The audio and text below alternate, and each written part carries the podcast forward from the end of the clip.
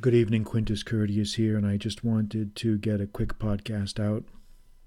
It's uh, it's uh, January twentieth here, uh, twenty twenty two, and the title of this podcast is going to be uh, "What is important and what is not important." Because you know, one of the things that you just see over and over again in so many different manifestations and permutations is this inability that people have to distinguish between what is important, between what matters and what does not matter. And focusing on things that don't matter can really doom you. They can really lead you to ruin. And there are different reasons for this focus on things that don't matter, on tangential, on irrelevancies, tangential issues. Some of it's inexperience, some of it's arrogance, some of it's just youthful, channeled energies in the wrong directions. It can be for a variety of reasons. But I think this is one of those principles that's best illustrated with examples. And I was just thinking, I was just on Twitter here just a few minutes ago and just putzing around with um, the gang on Twitter. And uh, I just thought of a couple things from uh, Julius Caesar's military campaigns, just things that I thought that kind of leaped out in my mind. And this was one principle. Caesar, I remember Caesar often encouraged his men to have their weapons richly ornamented and decorated. He encouraged them to do this. Uh, he encouraged them to have them carved, richly decorated in gold and silver. Um, not only for the sake of the appearance, uh, but for a very shrewd, very canny reason. He thought that by doing that, that he would encourage his men to value their weapons more than they already did. He wanted to cultivate pride of ownership. He wanted to cultivate a culture of beauty with weapons because he thought that by doing that he would make his men value them that much more and that they would be more likely to hold on to them and use them. And I thought that was a very shrewd and, and clever strategy to, to, or very, very shrewd and clever policy. I mean, so many things that Caesar did as a general were just very, very, had a, they just showed a real grasp of human nature that, um, that we just don't find in, in many military commanders, ancient or modern. So that was one thing. It was a subtle way, a very just like so many things he did. It was subtle. It had it had a surface appearance of superficiality, but on further inspection, we find that it had a very very profound purpose. This was something that looked superficial, looked frivolous, but it actually represented a very dearly held principle to him, which is that his men should value what mattered. It's that they should place importance in what mattered that was his that was the pretext of his his order to to decorate the weapons. He wanted to make his men value what mattered.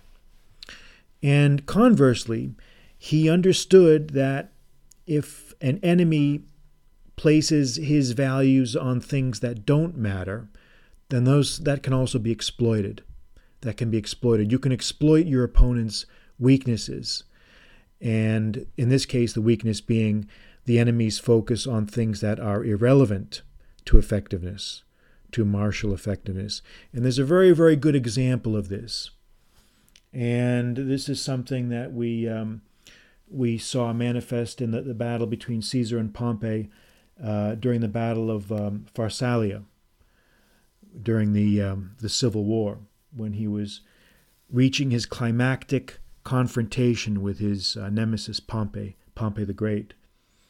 And Caesar knew during that battle that there were men in Pompey's army that were, oh, let's just say they placed a little too much pride in their appearance.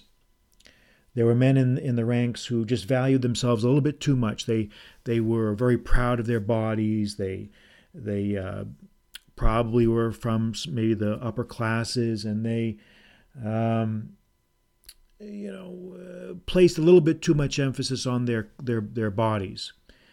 And um, so, what Caesar ordered his, his own men to do was to aim their spears and javelins at the bodies of his uh, enemies, at the bodies of these young men.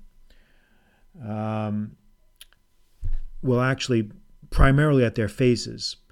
So what he what he told his men to do was to just go after their faces, disfigure their faces, attack that which is most important to them. He knew that they were vain. He knew that these young men were arrogant, were vain, and that they valued their appearances above all. So he used this dread of disfigurement that his enemies had against them.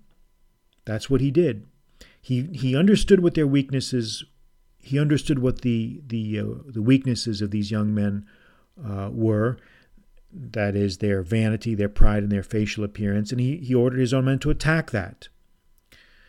And that wasn't the only reason of course that he won the battle but that was just one of his many stratagems. And this illustrates a very good principle that ties into what we're talking about which is focusing when you observe an opponent focusing on something that is irrelevant, in this case, facial appearance in battle, then you can use that to your advantage. You can use things that your opponent, uh, his squanderings away in frivolity, you can use that to your advantage.